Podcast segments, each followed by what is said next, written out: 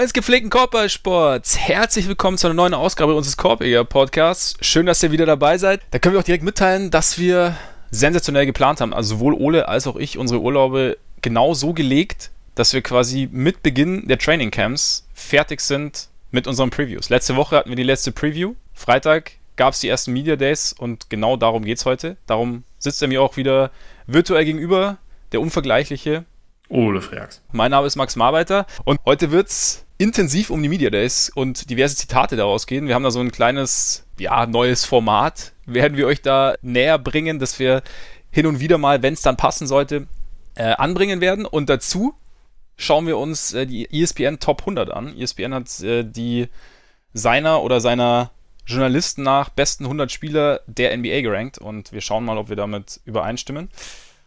Und es ist eine 100er Folge. Wir kommen nämlich jetzt äh, ganz nahtlos quasi zu unserer Patreon-Seite, die wir uns, euch selbstverständlich vorstellen wollen. 100 Leuten von euch müssen wir sie aber nicht vorstellen, denn wir haben seit dem Wochenende tatsächlich 100 Patreon-Freunde, Unterstützer und äh, dafür natürlich einen ganz dicken Dank. Freut uns sehr. Und äh, das soll jetzt natürlich nicht bei diesem verbal geäußerten Dank bleiben, sondern es gibt noch Ende der Woche eventuell, sehr wahrscheinlich, ganz sicher einen weiteren, noch intensiver verbal geäußerten Dank dazu. Kleine Extra-Folge. Seid gespannt. Finden könnt ihr die natürlich wie jede Woche unter patreon.com slash Korpiger Podcast. Und Korpiger in dem Fall mit. Ah, so ist es. Und weil der Ole bis jetzt noch gar nicht so viel zu Wort gekommen ist, da wir euch jetzt kurz erzählen, ob er jetzt ein Buch geschrieben hat oder nicht. Also erstmal möchte ich mich auch nochmal herzlich dafür bedanken. Finde das ziemlich abgefahren. Also die Zahl 100 äh, Keep it coming, finde ich sehr gut. Und ja, ich habe ich hab tatsächlich ein Buch geschrieben. Äh, es heißt das Nowitzki-Phänomen. Es ist überall zu kaufen, bei Amazon, wo auch immer. Hinterlasst mir gerne Rezension. Ich freue mich. Und wenn sich Ole freut, freuen wir uns alle. Deswegen tut das sehr gerne. Und dann gibt es noch dazu eine kleine Ankündigung in neuer Sache. Die Saison steht ja, wie gesagt, vor der Tür. Viele neue Teams, neue Gesichter an neuen Orten. Es gibt keine Superteams mehr, es gibt nur noch Duos, heißt ja. Und äh, auch bei uns ändert sich was. Es gibt einen neuen Termin, Freunde. Ab kommender Woche, nicht mehr Montag, der Start in die Woche wird wahrscheinlich etwas komplizierter. Dafür Bergfest Mitte der Woche, der Höhepunkt quasi. Oder auch nicht, wer weiß. Auf jeden Fall kommen wir ab kommender Woche mittwochs. Wir hoffen, wir hoffen, es ist für euch okay, aber der wöchentliche Abstand bleibt auf jeden Fall nur einfach jetzt Mitte der Woche und dann, ja, geht's ganz normal weiter. Und jetzt würde ich sagen, gehen wir direkt rein und verlieren keine Zeit mehr. Und bevor wir reingehen, aber natürlich noch kurz, das ist unser neues Format, der Reality Check. Und zwar geht es darum, es wird ja in der Sportwelt relativ regelmäßig, relativ gern sehr viel geredet. Und äh, es werden Dinge gelobt, Dinge herausgestellt, man wird auch gern selber gelobt. Und man fragt sich ja manchmal, ob da wirklich so viel dahinter steckt oder ob das jetzt doch so ein bisschen einfach nur dahergeredet war. Und Jetzt am Media Day wurde natürlich erst recht viel geredet, gerade nachdem sich ja viel getan hat über den Sommer. Und deshalb gibt es jetzt unseren ganz persönlichen Korpiger Reality Check, wo Ole und ich uns mal anschauen, was wir denn von den Aussagen so halten und ob wir die zumindest als, ob wir persönlich sie für uns als realistisch einschätzen. Jetzt ist natürlich der Punkt, dass das alles ein bisschen früh ist diese Woche. Ne? Wir haben jetzt ein paar Media Days, wir hatten jetzt die Lakers, ganz nett, wir hatten die Clippers, auch in Ordnung.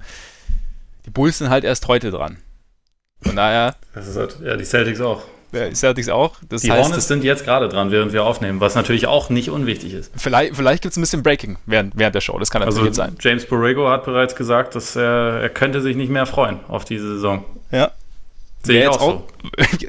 Das wäre jetzt aber auch ne, so ein Punkt für Reality-Check. Also wirklich? Ja, genau. Oder das wollte ich dich eh noch fragen, ob wir noch so eine, so eine Art Bullshit-Skala irgendwie zu jeder Aussage, äh, vielleicht jetzt in, in, inwieweit das jetzt, ja. also auf einer Skala von 1 bis Kyrie, wie viel Mist da gerade verzapft. Okay, tut mir leid, es war gemein, ja. aber äh, auf einer Skala von 1 bis 10. Können, können, wir, können wir gerne machen. Okay. Finde ich eigentlich eine ganz gute Idee. Als äh, dynamischstes Duo seit Batman und Robin nehmen wir das jetzt einfach spontan mit auf. Das ist mit großem Abstand das beste Superstar-Tandem der NBA. Absolut. Ja, wie gesagt, die Bulls leider nicht, aber da kommen wir, wir finden da sicher noch irgendwann eine Möglichkeit darüber zu sprechen, was da alles ist. Du, du hast ja bereits eine Bonusfolge versprochen. Ne? Und die wird ich weiß nicht, ob du das selber schon wusstest, aber Ende ja. der Woche wirst du halt nochmal eingesperrt und musst halt einfach eine Stunde lang jede Aussage vom Bulls Media Day einmal ja. durchnehmen. Ja, es ist äh, vor allem bei Jim Boylan weiß ich nicht, ob da eine Stunde reicht. Das stimmt, das stimmt. Also von daher, allein Boylan sind wahrscheinlich zwei und dann kommen wir das Format, die Folge aufnehmen, während wir Suicides laufen. Oh ja. Wir, soll, sollten wir eigentlich tatsächlich einmal machen. Ja, denke ich auch. Also wir, wir, wird, wird bestimmt nicht besonders angenehm zu hören sein, aber da müssen nee. die Leute dann mal durch. Wird dann nämlich auch nicht angenehm, sie aufzunehmen. Auf gar keinen Fall, so aber wir schauen alle zusammen. so ist es, so ist es. Aber wir schauen, dass wir es logistisch mal hinbekommen und dann, dann läuft die Geschichte.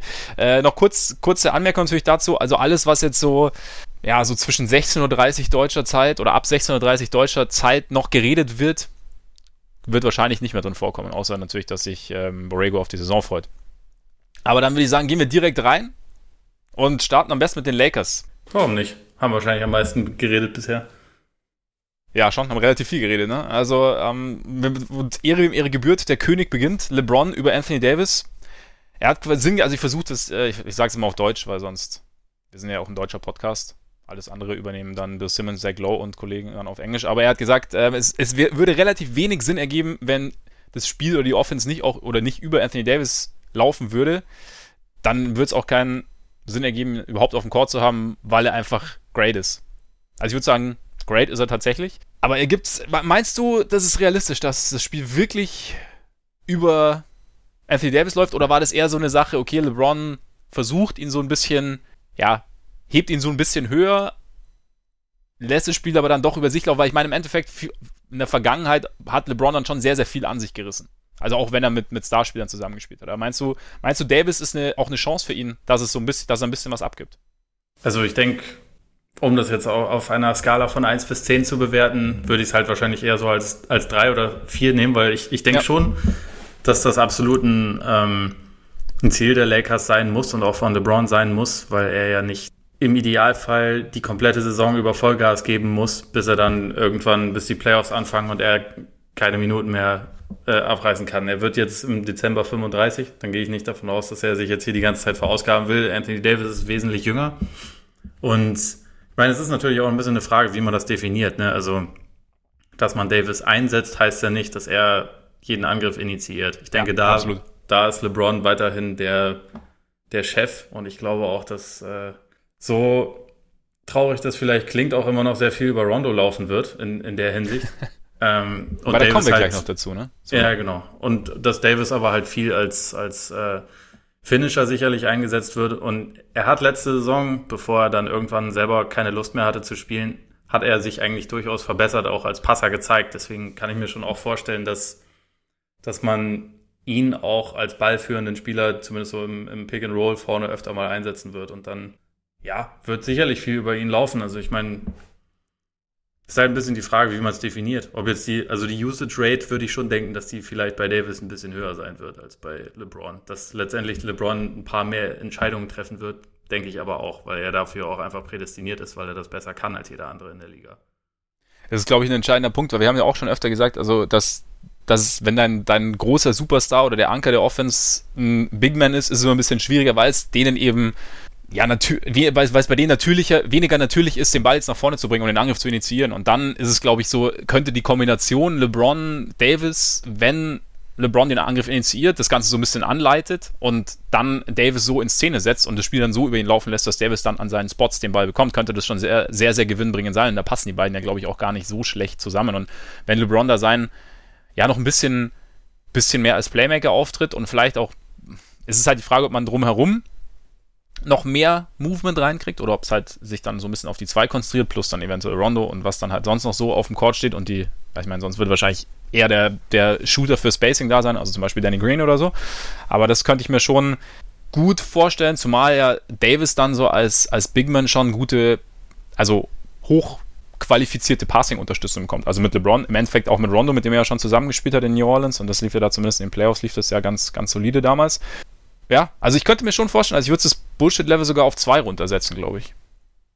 Ja, finde ich, find ich fair. Also ich meine, ich bin auch ein bisschen sowieso gespannt, inwieweit die Lakers halt staggern werden. Also, dass sie halt mhm. schauen werden, dass immer einer von beiden auf dem Court ist. Und ich denke, Davis, dass er defensiv elitär sein kann, wissen wir. Dass er auch als Finisher elitär sein kann, wissen wir auch. Was er halt noch so ein bisschen, denke ich, wachsen kann, ist schon ja, vielleicht so ein bisschen Playmaking und ich denke, dass sie da versuchen werden, ihn auch noch ein bisschen mehr, bisschen mehr zu fördern und auch zu fordern. Von daher, ja, zwei ist okay. Und ich meine, da könnte LeBron natürlich auch der Chef bleibt, ist aber trotzdem klar. Ja, auf jeden Fall. Denke ich auch, denke ich auch. Das, das, schließt ja die Aussage auch nicht aus. Also. Ja, genau. Der, der, Chef kann ja auch entscheiden, die Offense dann ein bisschen über, über Davis laufen zu lassen. Und wie er ihn dann, wie er wo, ihm wo den Ball gibt. Also von daher, nee, glaube ich schon, dass das, dass das gut passieren kann. Das gleiche ähm, hat übrigens LeBron auch damals über Dion Waiters gesagt, bevor er äh, zurück zu den Cavs gegangen ist. ja. Lassen wir mal so stehen. Und er hatte recht. Ja, natürlich hat er recht. Selbstverständlich. Umgekehrt, Davis über LeBron. Äh, Davis geht davon aus, dass er neben LeBron wesentlich seltener Double Teams bekommt, beziehungsweise wesentlich öfter 1 gegen 1 gehen kann und ähm, passt dazu. Bullshit-Level im Endeffekt würde ich sagen, finde ich gar nicht so, weil, weil er sehr auf LeBron konzentriert. Also ich meine, du kannst natürlich, kann die Defense LeBron nicht stehen lassen. Die Frage ist halt, was dann sonst noch so auf dem Court steht. Da kommt dann, wir kommen zu, zu der großen Rondo-Aussage, kommen wir gleich noch, weil die da, glaube ich, teilweise ganz gut passen wird, äh, von was äh, Frank Vogel, der Coach über Rondo, gesagt hat. Aber teilweise natürlich. Also ich meine, LeBron ist mit Abstand der beste Mitspieler, den Davis jemals hatte. Ich glaube, äh, das ist, bringt LeBron halt so mit sich, dass der, der neue Teamkollegen selten bessere Mitspieler hatten als ihn. Und von daher glaube ich schon. Andererseits muss man natürlich sehen, wie, wie gegnerische Teams dann oder was, was noch so dazu auf dem Court steht, wo dann vielleicht gegnerische Teams den jemand anderen stehen lassen können, um dann doch wieder mehr Double Teams rauszuholen. Ja, du meinst, die Frage ist, ob sie halt die beiden plus drei Shooter spielen lassen oder. Ja. Ja. Und dazu passend, was natürlich dann auch wegen Rondo kommt, ob es echte Shooter sind oder Shooter, die dann die akzeptable Shooter sein können, wenn niemand sie verteidigt jemals. Ja. ja.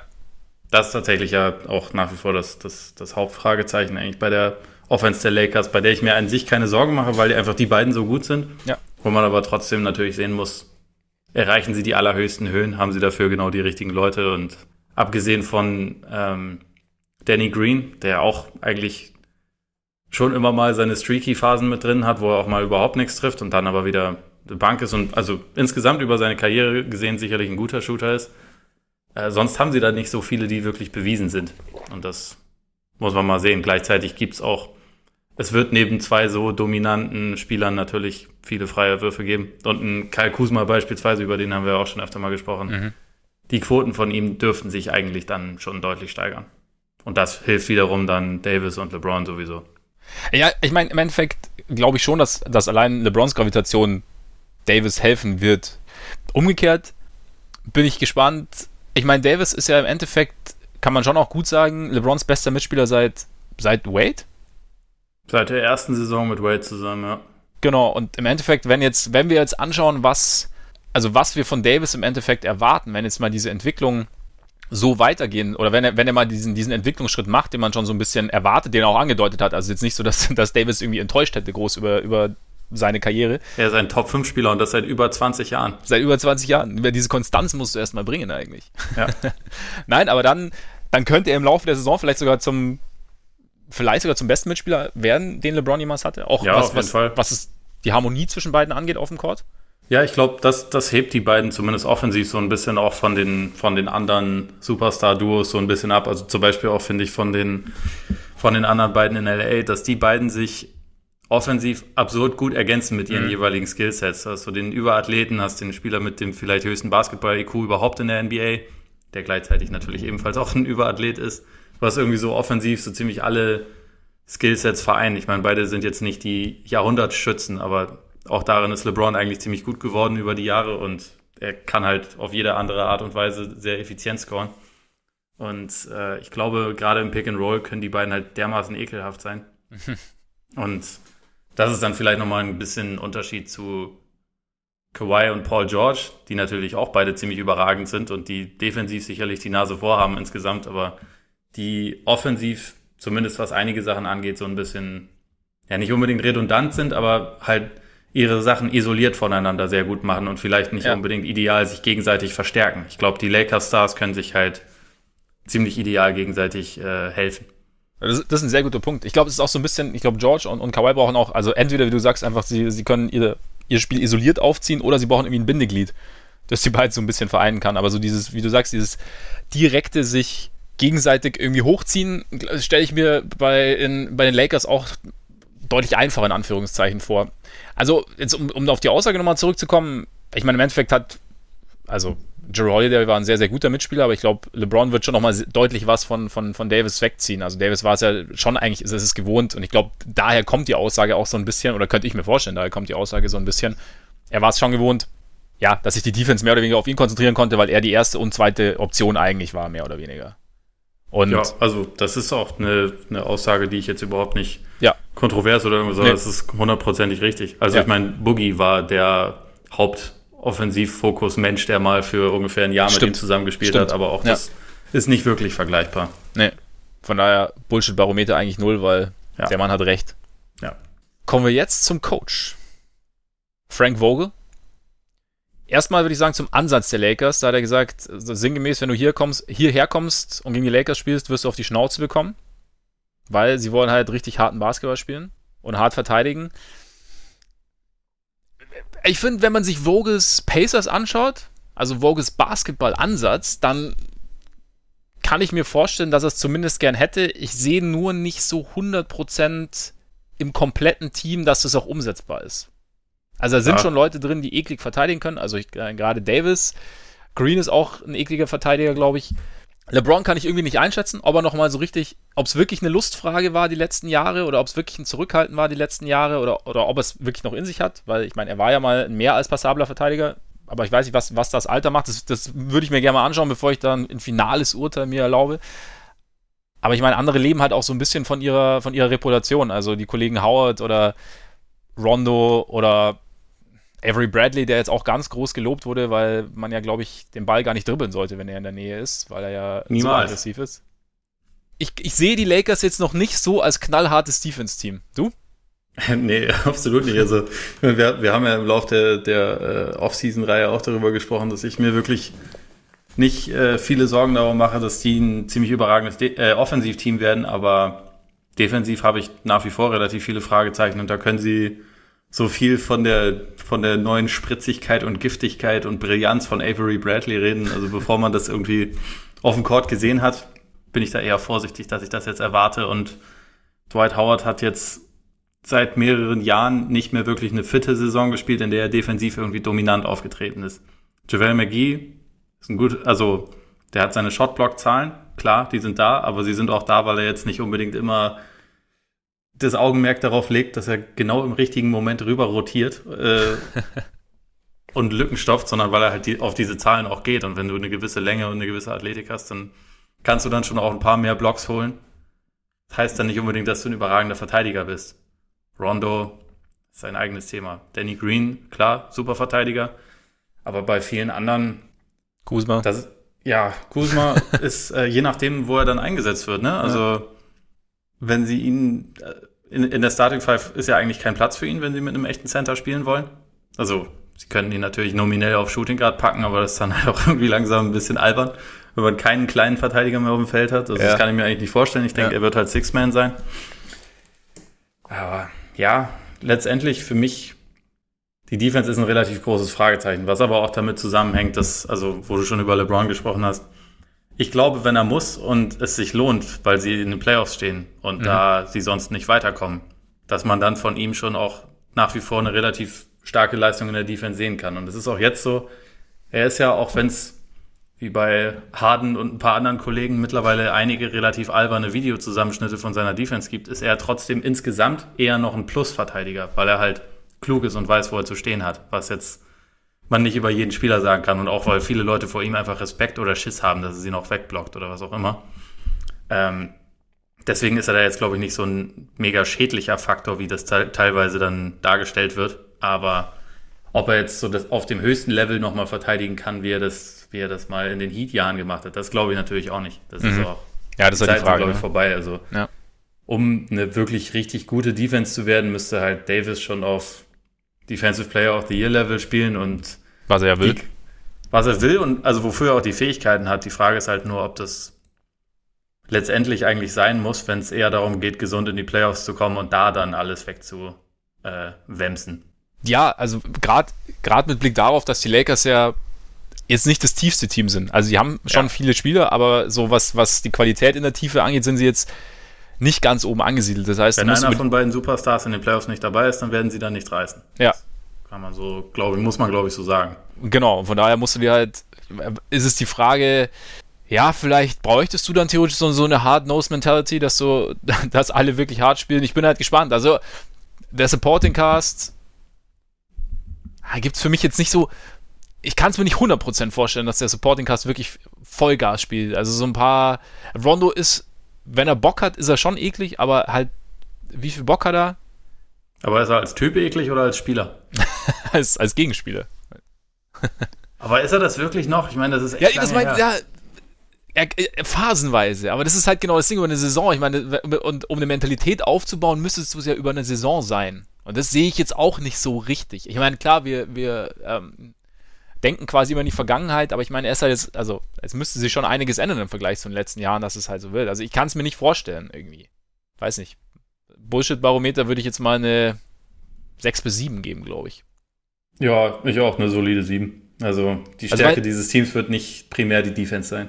Kommen wir, kommen wir damit äh, endgültig zu Rajon Rondo, was wir schon mehrfach groß angekündigt haben. Da hat nämlich Vogel gesagt, dass Jason Kidd ein gutes Vorbild für ihn sein könnte. Also früher, also früh in seiner Karriere Non-Shooter gewesen, dann plötzlich gegen Ende der Karriere sehr, sehr verlässlich den Dreier getroffen und ja, die Mavs auch mit zum Titel geschossen quasi von draußen und sich da echt noch gemacht und da äh, auch in der also in der Rangliste relativ gut nach vorne gekommen. Und dann sagt er natürlich auch, Rondo hätte äh, die letzten Jahre insgesamt 36% von draußen getroffen. Das sei jetzt überdurchschnittlich. Und er wird einige offene Würfe bekommen und, und bekommt auch das grüne Licht, sie zu nehmen. Und er wird gut sein als Aufbaukomponente in der Hinsicht. Da, äh, Herr Freaks. schlägt mein Barometer an.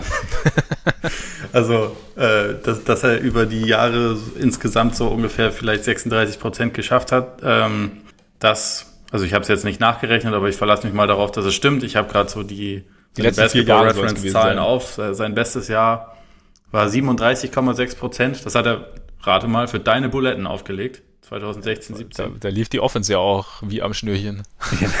da gab es eigentlich quasi keine Probleme. Ja. Letztes Jahr ähm, 35,9 Prozent bei 3,1 Versuchen aus dem, äh, pro Spiel. Das klingt tatsächlich gar nicht so schlimm. Das Ding ist halt nur das, also was der Vogel da vielleicht auch nicht so richtig berücksichtigt hat, ist, dass die Dreier auch meistens sehr, sehr weit offen waren. Also man hat bei Rondo schon immer noch diesen, also den Defensivansatz, den auch jedes kluge Defensivteam und ich glaube, den auch jedes Team, was Frank Vogel gecoacht hätte, gegen die Lakers gehabt hätte.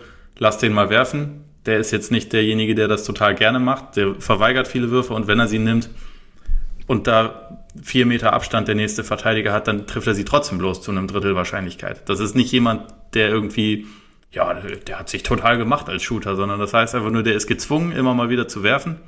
Und manchmal trifft er sie und das ist dann gut. Und in den meisten Fällen verweigert er es aber eher. Oder er wirft halt einen Wurf, der nicht unbedingt schön ist. Also es macht dann natürlich Sinn aus Coach-Perspektive zu sagen, ja, nee, der Rondo kann nicht werfen, den lasse ich auf keinen Fall werfen. Das wäre dumm. So, das kannst du als Coach natürlich nicht machen. Gleichzeitig wird es aber nach wie vor so sein, dass jeder gegnerische Coach relativ zufrieden damit sein wird, wenn du gegen die Lakers spielst, wo LeBron und Anthony Davis plus wahrscheinlich noch zwei ganz gute Shooter ansonsten auf dem Court stehen und eine Possession dann damit endet, dass Rajon Rondo einen Dreier nimmt, selbst wenn der weit offen ist. Man kann mhm. damit leben, also so rein rechnerisch. Deswegen, ja, äh, schwierig. Er hat, er hat sicherlich damit recht, dass er offene Würfe bekommen wird, weil wie du sagst.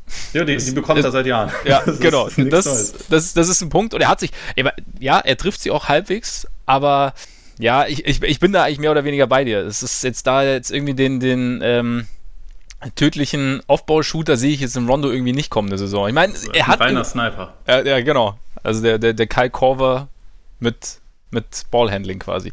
Nein, aber also ich meine, er hat immerhin hat er Jason Kidd als Assistant Coach Vielleicht auch irgendwann als Head Coach, ne? Vielleicht, vielleicht auch irgendwann als Head Coach. Man Little weiß Finger nicht. Jason Kidd. Ja, man weiß nicht, aber vielleicht hat er doch den einen oder anderen Kniff für Rondo. Aber ist, ich, ja, ich tue mich auch sehr schwer da, damit jetzt ihn irgendwie den, den, den verletzlichen Shooter von draußen zu sehen. Und es, es, kommt mir auch so ein bisschen, ja, wie du auch schon so ein bisschen gesagt hast, so vor, als sei das so das, das Rufen des Coaches oder das stark sprechen, stark reden des Coaches eines seiner Spieler und ähm, gerade so auf so einen Punkt eingehen. Und ich meine, ich glaube schon, dass Rondo regelmäßig spielen wird und ja, auf jeden Fall. Und die Lakers sind im Endeffekt darauf angewiesen, dass er zumindest eben diese 36, 37 Prozent trifft. Und dann ist es für die Lakers, glaube ich, auch okay. Wie groß der Beitrag, der positive Beitrag für Ron, von Rondo dann am Ende sein wird, muss man sehen. Also ich meine, wir sind ja eigentlich, eigentlich mögen wir ja den Basketballer Rajon Rondo oder vielleicht auch die, noch die Idee des Basketballers Rajon Rondo relativ gern, beide. Aber Vor es ist halt, Jahren, ja. ja, eben genau, deswegen die Idee, aber äh, so die letzten Jahre war das halt schon sehr, sehr viel auf und ab und halt auch nicht der, der, der positive Beitrag hielt sich an den Grenzen. Abgesehen natürlich von der ersten Playoff-Runde damals, Celtics gegen Bulls, bis er sich verletzt hat. Stimmt. Ja, manchmal haut er noch einen raus, so über, über den längeren Zeitraum. Auch die, der, der Playoff-Auftritt mit den Pelicans damals. Von daher jetzt, who knows, aber ja, Bullshit-Barometer, Ole? Ja, also wenn man daraus, darauf besteht, äh, ich, ich beziehe es mal auf, I think Rajon Rondo is going to be a different player off the basketball than he's been in his career, dann äh, ja, eine 9 oder 10. Ich glaube nicht, dass sich da groß was ändern wird. Also, warum? Ja, also auch so den, den, kompletten Turnaround sehe ich jetzt auch nicht. Ich, so, ich übrigens nochmal den, den Kid-Vergleich, äh, da der ja schon angeworfen wurde. Jason Kidd hat über seine Karriere fast 80 Prozent seiner Freiwürfe getroffen und hatte, also in den ersten Jahren hatte er tatsächlich einen relativ kaputten Wurf. Er hat ihn sich aber über die Jahre zu einem mhm. zumindest okayen Wurf äh, entwickelt und bei Rondo der hatte jetzt gerade vor zwei Jahren noch eine Saison, wo er unter 60 Prozent seiner Freiwürfe getroffen hat. Er, hat. er hat zwar auch fast gar keine genommen, aber es ist, einfach, es ist einfach ein zerstörter Wurf. Das ist dann schon nochmal ein bisschen was anderes. Deswegen ja. hinkt dieser Vergleich für mich auch. Ja, guter Punkt, auf jeden Fall. In dieser legendären 2014-15er Saison, wo er zu den Mavs getradet wurde und dort zum wahrscheinlich beliebtesten Mavs-Spieler aller Zeiten wurde, äh, hat er unter 40 Prozent seiner Freiwürfe getroffen. Was äh, schon auch echt ein Kunstwerk ist, meiner Meinung nach. Ja, also als kleiner Spieler definitiv. Schaffen nicht viele. Ja, ich bin da auch, ich bin, ich gebe auch eine 9. Ich kann es mir auch nicht vorstellen, dass wir da jetzt äh, auf, auf einmal die in den niedrigen 40ern uns bewegen und ganz anders als vorher das alles läuft und alles flüssig Ball kommt raus. Er hat, er hat die Wurfhand eigentlich schon. Er, hat, er bekommt den Ball direkt, direkt in die Wurfbewegung über und dann Swish. Glaube ich nicht, dass es so regelmäßig passieren wird. Damit nach Brooklyn. Kommen wir zu Ole Freaks bestem Kumpel in der Nationalen Basketball-Assoziation. Spencer Dinwiddie? Verdammt. nee, Spencer Dinwiddie, äh, nee, das ist heute raus. Okay. Wir, wir, natürlich, wenn, wenn, wenn gesprochen wird und Kyrie Irving spricht, spricht man auch danach über Kyrie Irving. Also so war es zumindest die letzten Jahre und so ist es auch diesmal. Ich finde es gar nicht, also ich muss sagen, das, was, was jetzt kommt, fand ich ehrlich, aber also erstes Zitat, letzte Saison, also er spricht über seine letzte Saison in Boston und er sagt da so ein bisschen, es ist alles so ein bisschen, ja, holprig geworden. Er hatte auch äh, Probleme selber gehabt und dann gab es im Team Probleme und er hat da er hat gesagt, I failed those guys. Ähm, er hat den, er hat nicht alles gegeben, was er konnte während der Saison und ähm, gerade mit, mit Blick auf die ganzen Pieces, die er da um sich rum hatte. Er hat gesagt, alle wollten, wollten das Bestmögliche rausholen. Jeder wollte individuell gut sein, aber sie haben es als Team irgendwie nicht zusammenbekommen. Ja, er hat sich so ein bisschen, er hat sich schon damit eingestanden, dass er da, dass er da Fehler gemacht hat in Boston. Also dazu kam irgendwie auch noch, dass, das wusste ich gar nicht, dass irgendwie sein Großvater kurz vor der Saison, oder ich hatte es nicht mehr parat, dass sein Großvater vor der Saison gestorben war, womit er dann auch so irgendwie seine Probleme hat. Also er ist dann irgendwie einfach, ja, er war, er war irgendwie für sich, er hat anscheinend so für sich war er an keinem guten Punkt und hat es dann irgendwie auch aufs Team hat's abgefärbt und er hat dann irgendwie nicht das gemacht, was er ja von sich erwartet hatte, was er auch, was auch dem Team helfen sollte. Finde ich relativ offen und selbstkritisch, oder? Wie, wie, wie nimmst du das jetzt wahr?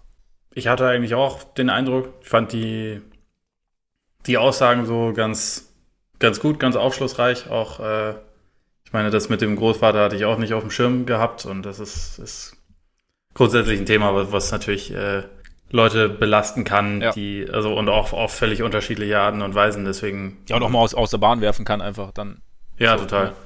Das Einzige, was halt, was da jetzt für mich nicht durchkam und was, äh, glaube ich, so ein bisschen saure, sauren Beigeschmack immer noch hat, wenn man das halt in der letzten Saison verfolgt hat, ist so ein bisschen dieses, es ging nicht nur darum, dass äh, irgendwie er nicht alles geben konnte oder so, sondern halt schon auch, dass man diese öffentlichen Streitereien immer wieder geführt hat, die halt einfach, ja, für, für die habe ich jetzt nicht wirklich einen Grund gesehen, warum er das gemacht hat, aber. Aber vielleicht war das ein Teil, vielleicht war das auch damit gemeint. Also so quasi mit, im Sinne, ich konnte nicht alles geben, ich konnte, also es ist jetzt natürlich Interpretation, aber ich konnte mich nicht so verhalten, wie ich mich verhalten hätte sollen. Also und bin dann eben, konnte nicht mich zurückhalten mit diesen Aussagen, die er öffentlich getätigt hat. Also es wär, könnte ja auch sein, dass einfach. Kann sein, wobei ich das dann etwas schwierig finde.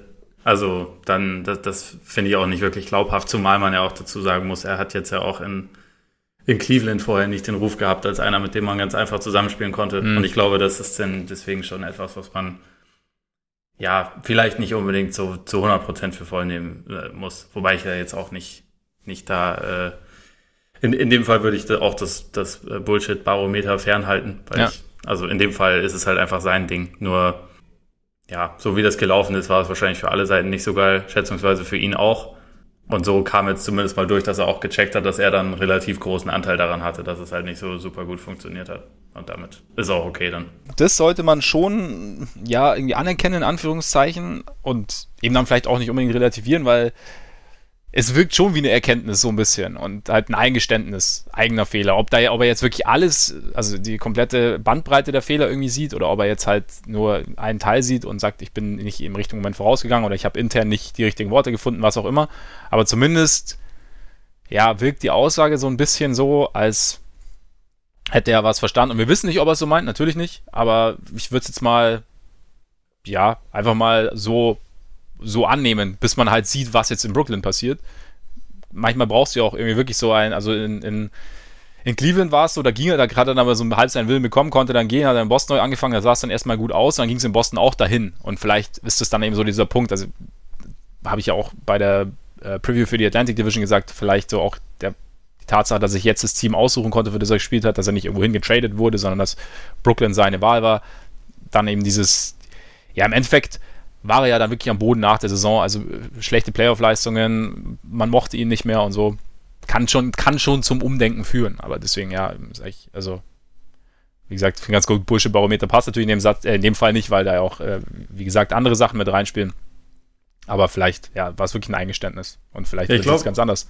Ich glaube, bei Kyrie ist es halt irgendwie noch mehr als bei vielen anderen Spielern, dass mich eigentlich jetzt in erster Linie das interessiert, was dann auf dem Feld passiert und was, ja, was er genau. wirklich dann also wie, wie seine Aktionen halt sprechen, weil er hat auch schon in früheren Jahren häufiger mal so Sachen gesagt, die so, oh, das klingt ein bisschen erkenntnisreich. Also, mhm. also ich meine, er hat auch letzte Saison währenddessen hat er ja darüber geredet, was er bei den Cavs alles falsch gemacht hat und dass er sich jetzt äh, mit LeBron ausgesprochen und sich bei ihm entschuldigt hat und alles Mögliche. Also so, solche Sachen gab es ja von ihm schon öfter und deswegen, ja, bei ihm interessiert es mich eigentlich noch mehr als bei, bei vielen anderen weniger das drumherum, sondern ja. das, was dann wirklich jetzt in Brooklyn passiert. Aber, also, ich will das jetzt auch überhaupt nicht ausschließen oder sagen, das kann nicht passieren, dass der da irgendwie sich jetzt mehr darauf fokussiert, halt ein Leader zu sein.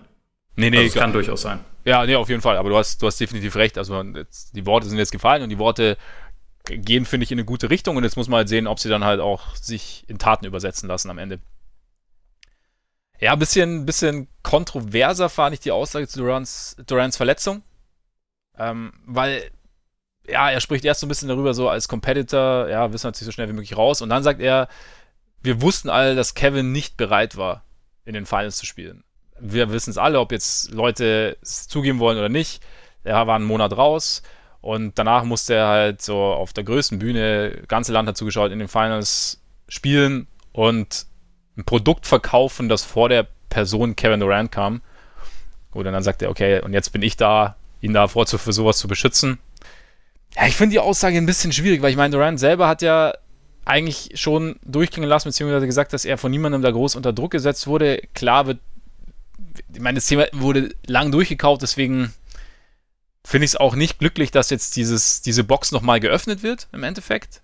Einfach, ich meine, ja, Durant hat ihn auch als seinen besten Kumpel bezeichnet, also die beiden sind eng befreundet. Vielleicht ist es dann auch nochmal so ein bisschen diese, tatsächlich so, äh, diese Übersprungshandlung des, des guten Freundes, der nochmal für seinen, für seinen Kumpel oder seinen besten Kumpel irgendwie in der Öffentlichkeit einstehen will und nochmal da irgendwie vielleicht auch seine Sicht der Dinge klar machen will. Wer weiß auch, was die beiden geredet haben, aber trotzdem, er sagt halt, wir wissen alle, aber eigentlich wissen wir alles halt auch eben nicht wirklich. Also ich finde ich find diese Annahme, ich finde diese Aussage, es ist ja eh klar.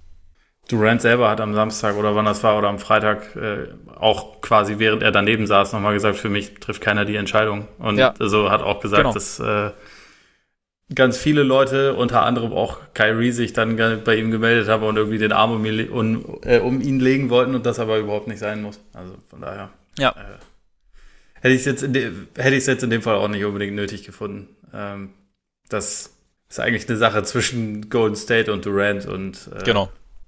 Von daher schlägt das Bullshit-Barometer da hoch aus. Unnötig. Ja, schon. Also, weil es halt auch einfach ein Thema ist, was jetzt dann mehr oder weniger abgehakt sein sollte. Ja. Und wenn es in dem Moment niemand genau wusste, es ist natürlich immer sehr viel leichter dann, nachdem sowas Schlimmes passiert ist, wie diese Verletzung, ja, gut, ja, zu sagen, ja, das wir wussten wir alle. Ja, da war es natürlich offensichtlich. Es gab ja auch, es gab ja in dem Moment auch schon genug Leute, die dann auf einmal den Zeigefinger erhoben haben und gesagt haben, ich hab's immer gewusst. Aber das hilft ja niemandem. Also es nee. hilft auch am wenigsten Durant.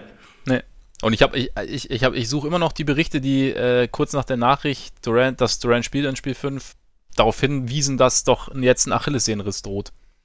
Ja. Also, das ist halt, das, das halt dann immer so ein bisschen das, das Alberne. Also, natürlich sah das dann im Endeffekt scheiße aus. Ja, klar. Und also, natürlich sieht es auch jetzt scheiße aus. Und mit dem Wissen von jetzt hätte man ihn nicht spielen lassen. Aber genau. man hatte es halt nicht. Ja. Und auch er selbst hat mehrfach gesagt, mich hat keiner gezwungen, sondern ich habe das jetzt mitgemacht. Und dann ist es halt einfach extrem bitter gelaufen. Also, ja. so, so blöd das klingt, aber was soll man da machen? Zum Beispiel weiter nach Houston ziehen. Gehen wir doch weiter nach Houston. Gehen wir weiter nach Houston zu den Rockets.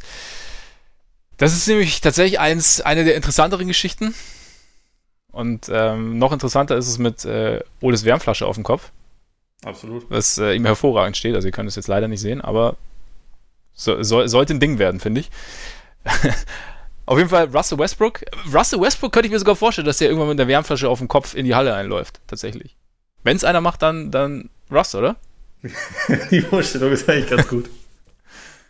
Vielleicht auch einfach nur eine Wärmflasche oder so. Ja. Das, das, so als äh, in, in, in Mailand nennt man das Stil. Ja, genau. So macht sich das immer. Ja, kann ich mir gut vorstellen. Auf jeden Fall, Westbrook gesagt über das Zusammenspiel mit Harden, it's gonna be scary. That's all I can tell you. It's gonna be scary, not for us. Not for Russ? Not oh, oh. Stehst? Nee. Okay, nee, ich auch nicht.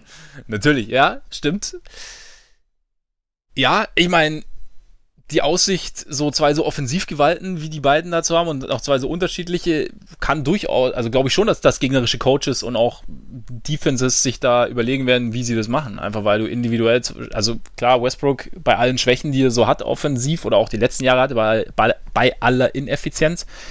Trotzdem ist es natürlich ein Spieler, der immer noch eine ziemliche, ziemlich extreme Dynamik hat und Harden ist halt ein Spieler, der eigentlich immer scoren kann und auf, auf eine ganz andere Art als Westbrook. Und ich glaube schon, dass, dass das durchaus für den ein oder anderen zerbrochenen Kopf sorgen könnte, oder?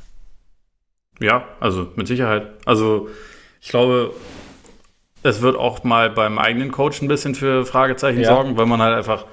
Es ist, es ist schon so, dass man, nachdem beide über die letzten Jahre das gewohnt waren, so, also auf eine historische Art und Weise häufig den Ball in der Hand zu halten, dass man jetzt erstmal ja, rausfinden muss, wie man das am besten akzentuiert, aber das Potenzial ist groß und also mittlerweile bin ich auch an so einem Punkt, wo ich denke, irgendwie ist das so eine komische Kombination. irgendwie würde es mich freuen, wenn es viel besser funktioniert, als ich es mir vorgestellt habe. Also im ersten Moment, weil ich im ersten Moment dachte, das kann eigentlich gar nicht klappen. Ja. Mittlerweile denke ich mir, boah, ja, vielleicht ja auch irgendwie doch. Also vielleicht ist das ja der ultimative Beweis für diese alte Daryl Morey und lange vor ihm Jailblazers Philosophie von wegen, wir brauchen Talent. Das regelt sich dann schon irgendwie. Und die Jailblazers sind jetzt ein negatives Beispiel natürlich, aber. Ja, gut, weil er zum Talent auch noch der, die eine oder andere lockere Schraube kam, aber. Das stimmt. die, hat, die hat ja auch ein Westbrook eher im positiven Sinn. Ja. Das ist ja, also bei den Rockets laufen ja keine, nicht wie früher bei den Blazers, in erster Linie Schwerverbrecher rum und Deadlift Schrempf. Ja. Von daher, mittlerweile ich kann es mir immer noch nicht so genau ausmalen, wie es dann, wie es dann aussehen würde, aber deswegen bin ich sehr gespannt drauf. Das ist auch, also nicht, dass das bei einem Preseason-Spiel jetzt wirklich richtig schlimm wäre, aber als ich vorhin gesehen habe, dass Westbrook das, das äh, erste Spiel gegen, gegen die Shanghai Sharks aussetzen wird, dachte ich, schade, irgendwie würde es mich direkt interessieren. Also mhm. das hätte ich mir morgen so angeguckt. Ja. Was man bei Preseason-Testspielen gegen äh, chinesische Teams vielleicht nicht immer denkt, aber in dem Fall, es hätte mich einfach, äh, es interessiert mich einfach sehr. Es ist einfach eine der spannenderen Neukompositionen irgendwie der neuen Saison, finde ich auch. Und ich habe mir jetzt auch, ich habe mir dann auch gedacht, so nach der Aussage, vielleicht ist es gerade so in dieser Balance so Finesse plus Dynamik plus Tempo ist es vielleicht auch schwerer zu verteidigen, als wir es uns vielleicht gerade vorstellen können. Also es ist jetzt halt, wir kennen jetzt gerade eben so, okay, die beiden haben ziemlich viel Ball in der Hand. Äh, Westbrook hat irgendwie Probleme mit seinem Wurf gehabt und damit auch Probleme gehabt, effizient zu scoren in letzter Zeit. Aber vielleicht gibt es da irgendwie, vielleicht ist es gar nicht so, so einfach für Gegner und vielleicht funktioniert es besser, als wir denken. Und ich meine, diese, diese, diese Tempo-Komponente ist, ist bei Rockets natürlich, glaube ich, schon, dass die Rockets ganz gern annehmen werden. Also, dass sie, äh, weil ich meine, sie haben jetzt, sind zwar nicht gerade für ihre Pace äh, bekannt und jetzt mit Westbrook haben sie halt einen, der, also, der A, gut rebounden kann. Ich meine, und Clint Capella kann da auch gut ausblocken. Und dann halt, aber dann schnell in Transition vorne ist und da schnell scoren kann. Und wenn es halt dann in der zweiten Welle nicht funktioniert, oder wenn es in der ersten Welle nicht funktioniert, hast du in der zweiten Welle Harden. Das ist vielleicht auch nicht so uninteressant. Also von daher würde ich dem Zitat sogar nur eine 2 geben auf dem Bullshit-Barometer. Ich würde da also eigentlich auch das, das, Barometer fast weglassen, weil es, also es macht ja jetzt für einen, für einen Westbrook jetzt gerade keinen Sinn zu sagen, boah, ich glaube nicht, dass wir das hinkriegen. ja gut, er hätte auch sagen können, er hätte ja auch sagen können, wir haben, ich kann mir das, ich kann mir das sehr gut vorstellen, weil der James und ich, wir verstehen uns sehr gut und spielen gut Basketball. Hätte er auch sagen können. Daran, und du hättest es besser gefunden, wenn er gesagt hätte, vielleicht werden die Zuschauer viel Spaß daran haben, ja. Statt zu sagen, so, das, und, das wird furchteinflößend sein. Und, de, und die Gegner haben vielleicht auch ein paar Probleme mit uns. Na gut, Hin und das wieder, wär, das wär die, möglicherweise.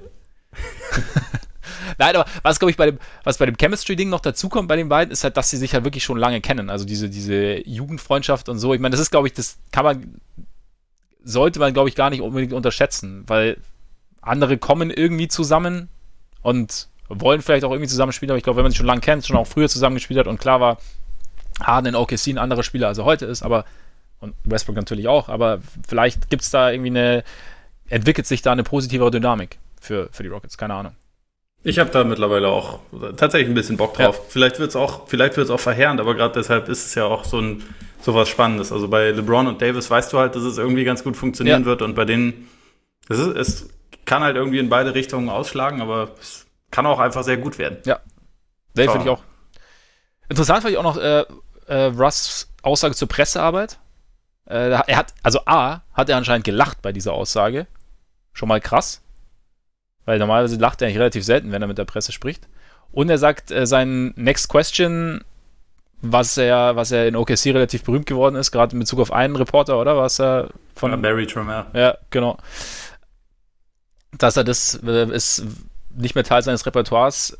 Er ist jetzt an einem, an einem neuen Ort in seinem Leben und an einem neuen Platz und an einem neuen Punkt in seinem Leben und deshalb da bin ich ja sehr gespannt. In dem Zusammenhang, kam, Zusammenhang übrigens hast du den Low Post gehört mit Sam Anderson, der dieses, äh, das Buch Boomtown geschrieben hat über die ja. Historie von Oklahoma City, die Saga Oklahoma City und dann unter anderem auch über die Thunder und dann eben mit Westbrook auch so ein bisschen in, oder ein Interview hatte, auch mit Leuten gesprochen hat.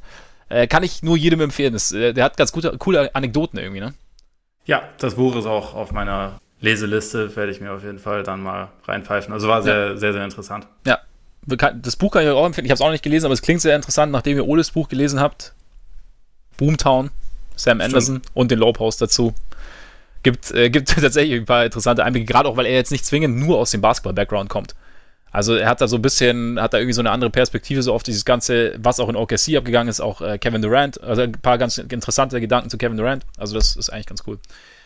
Ja, eigentlich das Faszinierende daran oder so die, äh, was ich dann aus diesem Podcast irgendwie für mich so rausgezogen habe, war eigentlich, dass das schon im Hintergrund dessen, wie unterschiedlich diese Persönlichkeiten Westbrook und Durant auch sind, dass das eigentlich mhm. schon überraschend ist, wie lange sie zu, äh, miteinander ausgekommen sind. Mhm. Also, dass es nicht schon ja. früher mal zu einem Ende gekommen ist.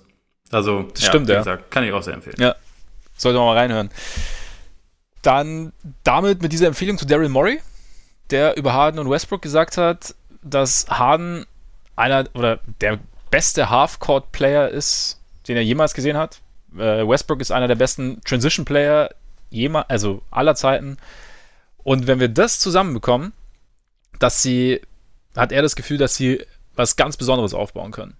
Also wir haben es ja gerade schon so ein bisschen angesprochen. Ich finde den, find den Ansatz schon interessant. Ich würde vielleicht den ein oder anderen Superlativ etwas abschwächen. Das ist aber nicht sein Ding. Das ist nicht sein Ding, genau. Das ist grundsätzlich auch so ein bisschen amerikanisches Ding. Der Superlativ ist ein sehr gern genommenes Zielmittel.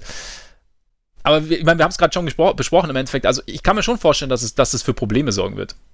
Und damit hat die Aussage, wenn du die Superlative rausnimmst, finde ich nicht so viel Bullshit-Charakter. Du?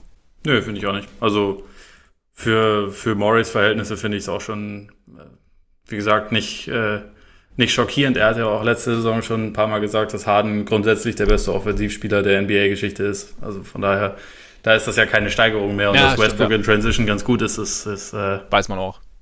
Durchaus bekannt. Ja. Deswegen, ja. Interessant finde ich halt in dem Zusammenhang auch noch, also man, man spricht ja immer über Spacing, aber und das Spacing, das Westbrook jetzt nicht zwingend mitbringt oder nicht zwingend mitbracht die letzten Jahre, aber Harden im Endeffekt braucht der dieses Spacing nicht so extrem, um sein Spiel aufzuziehen. Also Harden kann es auch auf den Füßen stehen und er klatscht dir trotzdem den Stepback-Dreier rein, zum Beispiel. Von daher bin ich mal gespannt, wie sich das dann, wie sich das dann äußern wird. Ob es da vielleicht, also, ob es überhaupt ein Problem ist, dass Westbrooks Wurf nicht so groß ist oder ob Harden da irgendwie, oder ob sie da mit ein bisschen Bewegung abseits des Balls da ein bisschen was machen können oder ob mehr, also eine höhere Pace da einfach schon reicht, um da ein bisschen mehr Bewegung reinzubringen und das halt auszugleichen. Halt aufgrund von Hardens äh, tatsächlich einzigartigem Offensivtalent und einzigartigem Offensivspiel. Ich weiß es nicht. Wir sind gespannt. See. Damit nach Indiana. Wir reisen in den mittleren Westen. Da hat auch Victor Oladipo gesprochen. Also ganz kurz, äh, Nate McMillan hat vorher auch über Victor Oladipo gesprochen, der ja demnächst oder irgendwann zurückkehren wird. Und er hat noch, also McMillan, der Coach, hat gesagt, dass er noch eine Zeit lang ausfallen wird. Also es gab jetzt keine, keinen festen Zeitplan, aber es dauert wohl noch ein bisschen. Und, es wird mit eher nach dem All-Star-Break gerechnet. Also eher ja. so Mitte Februar. Ja. Also das ist schon noch, also das dauert noch ein bisschen, aber dann, wenn er zurückkommt, sagt Oladipo, wenn ich sage, dass ich besser zurückkomme, als, je, als jemals zuvor war, dann sagt das, sage ich es nicht einfach so, weil es gut klingt. Ich glaube das wirklich. Ich habe das jetzt mal so aufgenommen, dieses Zitat, weil das sagt ja wirklich mittlerweile jeder. Ja, deswegen kriegt es von mir auch eine 10. Ja. Aber er glaubt es, also, Ole, er glaubt Ja, ich glaube es auch. Aber ich finde, nee, das Geile finde ich eigentlich, dass er weiß, dass es eine Bullshit-Aussage ist. Ja. Und er hätte trotzdem unser. Also, was ich mich für die Aussage. ohne rot zu werden. Ja. Ne? Und wir sind wieder die Asozialen. Ja, genau. Nein, aber am Ende also ich finde es witzig, dass er es so gesagt hat, aber am Ende denke ich mir bei der Aussage jedes Mal, ich, habe mir auch schon, ich, ich meine, es liest ja mittlerweile bei, wirklich bei jeder Verletzung fast, also die halt nicht, nicht nur ein verstauchter Knöchel ist. Aber ist es wirklich so ein Ding, was halt Sportler für Fans raushauen? Oder ist es wirklich sowas, was du dir, das Einzige, was ich mir mal gedacht habe, um das so ein bisschen, ja, für mich auch ein bisschen positiver zu sehen, oder ist es wirklich was, was du dir einredest, wenn du halt wirklich so eine schwere Verletzung hast, die, bei der du ein Jahr raus bist, bei der, bei der du mehrere Monate raus bist, dass du dir dann sagst, okay, das ist jetzt für mich, das ist jetzt scheiße und das ist jetzt ein Riesenrückschlag, aber das ist für mich jetzt eine Gelegenheit, an gewissen Dingen zu arbeiten, irgendwie neue, also, ja, weiß ich nicht, einen neuen Ansatz zu finden, sowohl was das rein sportlich auf dem Feld angeht, als auch was mein Training angeht, meine Athletik, mein, mein Körpergefühl und deswegen bin ich danach besser als jemals zuvor und das, dieser Gedanke bewahrt mich dann auch davor, so ein bisschen in, in, in ein Loch zu fallen. Also das ist so ein bisschen so, so, so eine Selbstbestärkung quasi. Ja, also ich meine, dass die, dass die Einstellung so sein soll, das äh, sehe ich eh so. Also eine Reha, gerade nach irgendwie einer, einer komplizierten Verletzung, ist ja mega anstrengend, ist mega harte Arbeit und ist, glaube ich, auch an den meisten Tagen einfach sau frustrierend. Ja. Weil du viele Sachen, die du halt komplett gewöhnt bist und in denen du einer der 10, 20 Besten auf der Welt bist, überhaupt nicht mehr machen kannst und ganz neu lernen musst. Ja. Und ich glaube, das ist halt eine, ist halt eine Katastrophe eigentlich erstmal. Aber wenn du dir halt vor Augen setzt, ich kann ja aber zurückkommen und vielleicht bin ich dann sogar, kann, vielleicht kann ich sogar noch besser werden, als ich war. Was ja auch bei einem Oladipo, der überhaupt noch nicht alt ist, durchaus auch nicht unrealistisch ja. ist. Ähm, dann, ich, ich denke schon, dass das dazugehört. Ich brauche jetzt diese Aussagen in der Öffentlichkeit nicht, aber die Einstellung, mhm. ähm, die ist ja vollkommen richtig. Ich glaube, sonst ist halt so eine Reha, die sowieso schon eine Qual ist und überhaupt gar keinen Spaß macht, ist er, ist er da noch unerträglicher. Und ich glaube, wenn man diese Einstellung nicht mitbringt, dann wird man es halt im Zweifel auch nicht, nicht schaffen, ja. weit zu kommen wieder. Nee, das stimmt auf jeden Fall. Das ist dann vielleicht nochmal so ein bisschen das, das Innere nach außen tragen für die Fans sozusagen. Aber du hast, ich meine, die Forschung ist ja auch krass. Ich meine, du, du, du kannst nicht nur das nicht machen, worin du einer der Besten der Welt bist, sondern du bist ja eigentlich, also du bist ja ein, ein Überathlet, also gerade im Basketball. Und plötzlich kannst du dich gar nicht mehr richtig bewegen. Allein das schon. So Alltagsbewegungen kannst du dann erstmal nicht mehr machen. Und das ist, glaube ich, also das kann man so als Normalsterblicher kann man sich das immer gar nicht so gut vorstellen, aber Du hast halt, Du, ich hatte neulich auch einen Hexenschuss. War nicht schön. ja, stimmt. Und du, ja, stimmt. Du hast, schon sonst auch sehr für dich erledigt, als also. Maschine auch nicht so einfach. Also, Eben. Ja, das stimmt. Schon schwierig. Ja. Nee, aber ich glaube, die Einstellung, klar, brauchst du wahrscheinlich. Von daher hoffen wir, dass, hoffen wir, dass er recht hat. Vielleicht stimmt's ja. Who knows? Ja. Raptors, der Champion, hat auch schon sein Media Day gehabt und äh, selbstverständlich wurde Masai Ujiri zu Pascal Siakam befragt, dessen Vertragsverlängerung ansteht oder eben auch nicht, die sich eventuell bis zum nächsten, das kann ein Thema sein, das sich bis zum nächsten Sommer zieht. Und zunächst ging es jetzt um Siakam selber. Da hat dann Ujiri gesagt, dass er glaubt, dass er noch einen weiteren Sprung machen kann und dass er daran glaubt, dass Siakam einer der besten Spieler der Liga werden kann. Glaubst du das auch? Teil 1 ja, Teil 2 ist äh, bisschen schwieriger. Also, ich meine, kommt drauf an, wie breit man das jetzt fasst. Wenn, wenn man sagt, Top 20 Spieler in der NBA, ich glaube, dass er da vielleicht ganz, ganz vielleicht da rankommen kann. Top 10 würde ich jetzt sagen, wahrscheinlich eher nicht. Also, weil ich nicht glaube, dass diese Fähigkeiten, sich selbst Offense zu kreieren und äh, ein Spiel zu diktieren, in der Form da sind. Aber dass er ein, ein All-Star sein kann und vielleicht auch mal in einer verrückt laufenden Saison mal äh, ins Third Team oder NBA oder so kommen kann unter den Forwards, würde ich jetzt nicht ausschließen. Also er ist ja noch, ist zwar jetzt kein, kein äh, ganz junger Hüpfer mit äh, 25, aber er geht erst in seine vierte Saison und er hat sich in, bisher ja in jedem Jahr wirklich massiv gesteigert. Also warum sollte da schon das Ende der Fahnenstange erreicht sein? Nee, eben. Also ich glaube, der Sprung ist definitiv drin. Ich meine, es ist halt, die, wie du sagst, die, die, die Frage, wie du halt besser Spieler der Liga def, äh, definierst oder was, in welche Sphären du da vordringen müsstest. Und da, ja, wir haben es ja auch, als wir über die Raptors gesprochen haben, bei der Preview zur Atlantic Division war es ja auch so ein bisschen das Ding, dass wir halt, also da, man jetzt spielt er zum ersten Mal die erste Geige oder soll sie spielen wahrscheinlich und da ist jetzt halt die Frage, ob er wirklich diesen Sprung macht und wenn er diesen Sprung macht, vielleicht, aber ich muss mir das auch erstmal anschauen, um es wirklich glauben zu können. Irgendwie. Und bis jetzt ist halt, war es halt immer noch, trotz dieses Riesensprungs noch ein bisschen zu roh, aber wenn er halt noch ein, zwei größere Sprünge macht, dann kann es passieren. Aber ich sehe, also momentan würde ich Mr. Ujiri auch noch nicht zu 100% zustimmen, wobei der da natürlich auch ein bisschen mehr Plan hat als ich. Aber natürlich auch ein bisschen mehr Interesse, Kollege Siakam stark zu reden. Also, naja. Wobei, eigentlich müsste er jetzt, weil jetzt, Oder, ja. also wenn sie noch am Verhandeln sind, müsste er sagen, nee, ich glaube, Siakam, das wird schon eher ein Rollenspieler bleiben. Immer. Wenn überhaupt, wenn überhaupt. Wir haben ihm jetzt gerade 5 Millionen pro Jahr angeboten. Wir hoffen, dass er da zusagt, damit er, damit er nicht irgendwann völlig, völlig ohne Vertrag dasteht. Ne? Ja. Es, geht, um- es geht uns ja nur um seine Sicherheit. Ja. Das müsste er eigentlich so versuchen. Absolut. Und er, er soll froh sein, wenn er, dass er die 5 Millionen kriegt. Das wäre Ja, genau. wär eigentlich so das Mit Ding. Teamoptionen. Ja, genau. Ab dem zweiten Jahr. Ja. Aber für fünf Jahre. Ich meine, den Vertrag hast du schon angesprochen und da hat natürlich Ujiri direkt auch was gesagt, die Verhandlungen und er hat gesagt, sie freuen sich drauf oder we're excited, ob es jetzt im Herbst sein wird oder ob es erst im Sommer sein wird und er ist einer, den er auf jeden Fall, also Siakam ist einer, den er auf jeden Fall für einen längeren Zeitraum behalten wird und sie sehen das Potenzial. Finde ich eine smarte Ujiri-Aussage mal wieder. Also mit, in Verbindung mit dem, ja, weiß ich nicht, mit diesem Pampern so ein bisschen vorher, dass er einer der besten Spieler der Liga werden kann. Und er sagt jetzt, er will langfristig behalten und, oder der, er wird ihn sogar langfristig behalten und dass er da Potenzial sieht, aber gleichzeitig sagt er auch, ja, ob es jetzt schon jetzt oder erst im Sommer, lässt sich noch so, so ein kleines Hintertürchen offen. Wertschätzung plus, ich habe noch ein paar Optionen, oder? Ja, aber ich, ich denke auch in dem Fall klar sagen, das ist unser Restricted Free Agent und wir gehen mit bei jedem Angebot mit. Also ob wir uns jetzt vorher mit ihm einigen oder ob dann nächstes Jahr jemand kommen muss, der irgendwas anderes bietet. So, wir haben jetzt die Kontrolle und wir behalten den auch. Also Ja. das fand ich eigentlich daran, dass das ähm, Ja. aussagekräftigere. Und was er dabei intelligenter gemacht hat als, uns, als dein Lieblings-GM namens John Horst äh, aus Milwaukee. Er hat halt so ein bisschen subtiler gesagt, ne? Aber eigentlich. Kein Supermax versprochen. Nee, und vor allem hat, also er hat nicht konkret gesagt, egal wie viel irgendjemand bietet, das ist unser Spieler, unser Restricted Free Ja. Agent und wir, wir zahlen alles, so nach dem Motto, Mhm. was er im Prinzip John Horst gesagt hat. Und dafür wird Ja. halt ein Ujiri, der damit genau, genauso was Selbstverständliches gesagt hat wie John Horst, wird halt dafür keine Geldstrafe bekommen. Ja. Das ist halt auch, also bei diesen, bei diesen öffentlichen Aussagen, muss man da immer noch ein kleines bisschen vorsichtiger sein. Hast du eigentlich eine Meinung dazu, dass, dass die Bucks dafür jetzt Geld äh, zahlen müssen, Geldstrafe? Dass sie gesagt haben, Janis kriegt bei uns den Supermax? Ja, also es ist, äh, ich finde es irgendwie ein bisschen albern. Also es ist, glaube ich, eher so ein, weil es jetzt gerade großes, also so, so einen Eindruck habe ich, dass es, weil es jetzt gerade ein großes Thema ist, statuieren wir ein Exempel, aber ich glaube auch, dass sich John Horst hätte etwas ja. Geschickter ausdrücken können.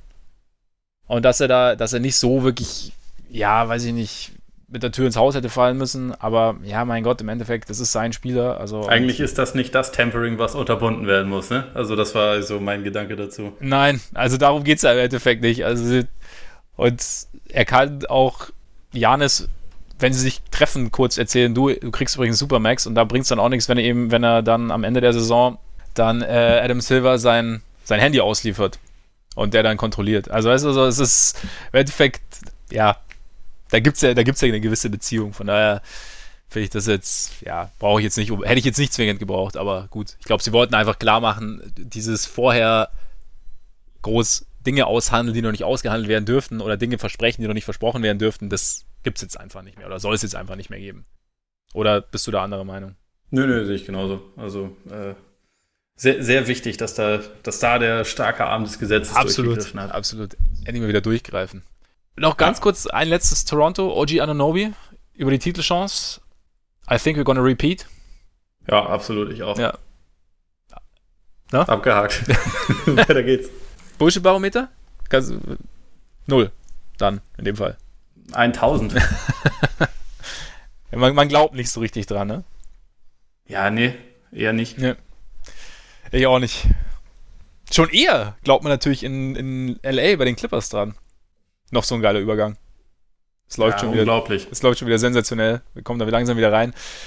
Da wurde Paul George über das Pairing mit Kawhi befragt und er sagt, ähm, auf beiden Seiten elitär oder auch generell die Clippers und er sieht jetzt keinen Weg, wie man, wer jetzt das schlagen soll.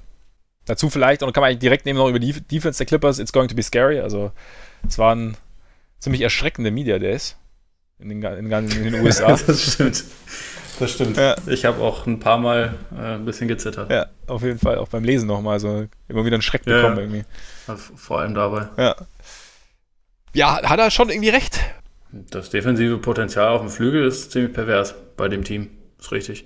Also, aber ähm, geht es jetzt um die erste Aussage, dass er und Kawhi das beste Duo sind oder um die Defense der Clippers allgemein? Ja gut, aber er sagt ja nicht, dass sie das beste Duo sind. Er sagt, dass sie das beste Duo sind. Ah, er hat auch gesagt, dass sie das beste Duo sind, ne? Ja, er sagt ja, I don't see how you can beat that ja. in, in, Bezug auf die ja. beiden. Da habe ich, glaube ich, weiß nicht, ob ich das hier schon gesagt habe. Also ich habe äh, Man soll halt Lauri und Zack nicht vergessen dabei, ne? Ganz genau. Und äh, für mich sind LeBron und Davis stand jetzt das Duo, auf das ich mich am meisten freue und das ich auch potenziell mit dem höchsten Ceiling sehe. Aber dann kämen da auch die beiden Flippers direkt dahinter. Also es ist jetzt nicht, nicht so, dass sie da kein Wörtchen mitzureden hätten in dieser, in dieser Debatte. Ja. Ich meine, du hast es ja vorher schon kurz gesagt bei den Lakers, eben so der Punkt, dass, dass LeBron und, und Davis wahrscheinlich noch mehr voneinander profitieren und mehr zusammen machen können. Jetzt zumindest mal so, wie man sich jetzt vorstellt, als, als Kawhi und, und George. Macht es natürlich offensiv schon zu einem, zu einem spannenderen und vielleicht, vielleicht auch effizienteren Duo. Aber ich meine, defensiv sind natürlich Kawhi und, und, und George theoretisch schon, schon übel. Also. Die fieseste Flügelzange seit, äh, seit MJ und Schrotti? Oder was meinst ja, du als, ja, als alter Bulettenfreund? Oder äh, fieseste Flü äh, Flügelzange seit Wade und Butler damals? oder dann später Butler und Paul Zipser. Ja, Butler, Paul Zipser oder äh, ja. Vielleicht. oder ja. ja. Wenden wir es mit Ja. Wir wenden es mit Ja. Äh, es ist auf jeden Fall, ich meine, wenn du dir auch dazu überlegst, dass da vorne halt auch noch Patrick Beverly rumturnt, das macht die Geschichte natürlich auch nicht zwingend angenehmer, ne? Ja. Und also auf den etwas kleineren Positionen sind die, ist da defensiv krankes Potenzial vorhanden. Ja. Von daher glaube ich, also ich finde, es ist auch, also, das ist auch so einer der Gründe, weshalb ich die Clippers einfach so stark einschätze, dass da halt, also du hast die zwei und es passt doch irgendwie, also es passt an beiden Seiten und es passt auch noch so außenrum ein bisschen besser, finde ich jetzt, als bei den Lakers zum Beispiel. Und also ich finde die beiden aus, ich würde der, der Bullshit-Barometer schlägt da bei mir nicht so wirklich an. bei den Aussagen. Nö, bei mir auch nicht. Also die einzigen Sachen, die ich bei den, bei den äh, Clippers immer so ein bisschen in Frage stelle, ist halt Thema Rim Protection, mhm. wobei Subac, Harrell, Green, Patrick Patterson, Fiondu Kabengele, der Rookie, den mhm. ich schon wieder überragend ausgesprochen Absolut. habe. Ähm, Wie ein Wasserfall. Die, so. die bringen alle ne, äh, mit Sicherheit irgendwie eine gewisse Qualität, aber vor allem Harrell ist ja eigentlich eher für seine Offense bekannt und halt vor allem auch nicht besonders groß. Ja. Und ähm, da, da ist vielleicht so ein bisschen Fragezeichen. Ansonsten glaube ich aber auch, dass die Defense halt sehr, sehr gut sein wird. Und offensiv ist halt ein bisschen die Frage, ähm, ob das okay ist, wenn man vier oder fünf okay Playmaker, Shot Creator hat oder ob es dann irgendwann ein Problem wird, dass man nicht einen richtig guten hat. Weil meiner Meinung nach haben die Clippers keinen einzigen, der, den man jetzt als elitären Playmaker oder Shot Creator bezeichnen könnte. So Kawhi ist überragend darin, sich selber Würfe zu okay, erarbeiten. Okay, das meinst du, also für sich, also fürs Team meinst du jetzt in, im Sinne von Shot Creator. Für andere. Genau. Ja. ja. Weil Kawhi ist überragend darin, das für sich selbst zu tun. Lou Williams kann das auch gut für sich selbst tun. Paul George kleines bisschen holpriger. Also seine effekt, äh, effizientesten und besten Saisons hatte er bisher, wenn er halt neben sehr, sehr guten Playmakern gespielt mhm. hat. Also auch wie letzte Saison neben, neben Westbrook, der schon dann sich sehr aufs, aufs Vorbereiten für ihn mehr konzentriert hat. Und auch in Beverly, ich meine, wir loben ihn immer dafür, dass du halt, dass er äh, im Prinzip gut abseits des Balles äh, spielen kann, dass er ein super Verteidiger ist, dass er auch so als sekundärer Playmaker dann mal agieren kann, aber so einen richtig primären mhm. Creator haben die Clippers halt eigentlich nicht. Und da, ja, das will ich erstmal sehen, wie gut das dann funktioniert. Ich glaube nicht, dass es ein Riesenproblem sein wird, weil man einfach, wenn man vier Leute hat, die sich auf ihre Art und Weise schon auch irgendwie Offense erarbeiten können, dann ist es vielleicht, fällt es vielleicht nicht ganz so krass ins Gewicht, aber das ist so das Einzige, wo ich noch ein bisschen skeptisch bin. Aber insgesamt, wenn man so sich den ganzen Kader anguckt, in der Spitze und in der Breite haben die Clippers für mich eigentlich wahrscheinlich das beste Team der, der Liga. Also einfach, weil sie sau viele Waffen haben. Mhm. Allein schon, wenn du halt so Williams, Harrell, ich nehme mal an, dass sie sie weiterhin von der Bank bringen werden. Das sind schon, das ist ja auch schon immer noch mal eine richtig krasse Waffe. Absolut. Dazu halt diese, diese Tiefe, gerade defensiv auf dem Flügel. Das ist schon, schon ziemlich nett. Wenn sie jetzt noch Mike Conley hätten.